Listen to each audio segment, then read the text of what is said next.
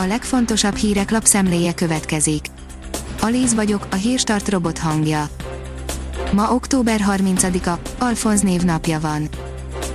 Az M4 oldalon olvasható, hogy maszkügyben bekeményít a kormány, egy milliós bírság, egy éves boltbezárás járhat jelenleg még maximum 100 ezer forintos pénzbüntetéssel sújthatják a maszkhasználati kötelezettséget be nem tartókat, hétfőtől azonban már ennek a tízszeresére, azaz 1 millióra bírságolhatják a szabályszegőket, miközben az elkövetés helyének számító üzletet, illetve a helyiséget ideiglenesen akár egy évre is bezárhatják.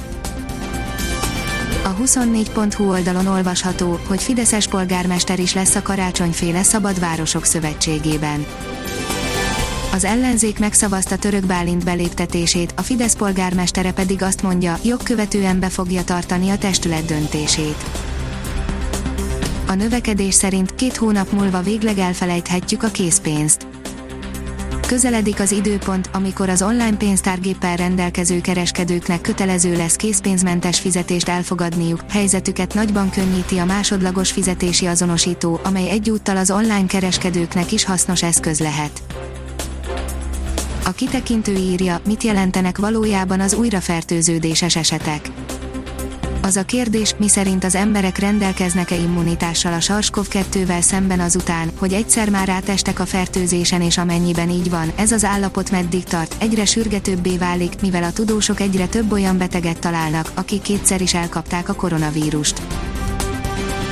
December 1-ig még biztosan marad a határzár, írja a privát bankár Eredetileg november 1-én szűnt volna meg a teljes belső határon a határellenőrzés koronavírus járvány miatti ideiglenes visszaállítása, ezt a határidőt azonban a kormány tegnap egy hónappal meghosszabbította.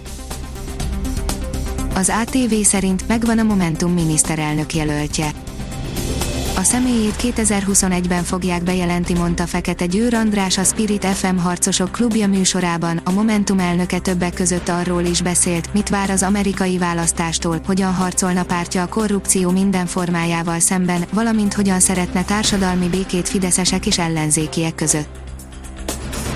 A gazdaságportál szerint a felhőszolgáltatás diadala 109 év után ketté válik az IBM a felhő alapú számítástechnika története igazi mérföldkőhöz érkezett most, az IBM, amit 109 évvel ezelőtt alapítottak ketté válik, a vezetőség bejelentése mögött az az indokál, hogy ezentúl az IBM a felhő IT-ra fog fókuszálni. A formula oldalon olvasható, hogy kezd helyi, hamarosan megtudják, mi van Schumacherrel a magyar versenyzőnő Keszthelyi Vivien beszélt Mihael Schumacherről szerinte hamarosan mindenki meg fogja tudni, hogy milyen állapotban van a hétszeres F1-es világbajnok. A Hír TV írja, több mint 9 tonna kokaint foglaltak le Kolumbiában. Több mint 9 tonna kokaint foglaltak le körülbelül egy hét alatt a kolumbiai hatóságok. Az Infosztát szerint a sekrestéssel és két nővel végzett a nidzai merénylő újabb részletek. Lampedusán keresztül érkezett Európába, majd az olasz vörös kereszt papírjaival jutott el Franciaországba október elején a nidzai merénylő, akit jelenleg kórházban ápolnak, az állapota válságos. A Liner szerint, ha Messi visszavonul, kidobom a tévémet. A korábbi világhírű olasz futbalista egy a futball Harry Potterének nevezte Lionel Messi-t, és az argentin visszavonulása után már meccseket sem fog nézni. A kiderül szerint nagy szerencsénk lesz az időjárással minden szentek napján. Változékony, borongós időt hoznak a következő napok, vasárnapot kivéve ekkor átmenetileg megnyugszik az idő, kisüt a nap, hétfőtől azonban ismét beborul az ég, elered az eső. A Hírstart friss lapszemléjét hallotta. Ha még több hírt szeretne hallani, kérjük, látogassa meg a podcast.hírstart.hu oldalunkat, vagy keressen minket a Spotify csatornánkon. Az elhangzott hírek teljes terjedelemben elérhetőek weboldalunkon is. Köszönjük, hogy minket hallgatott!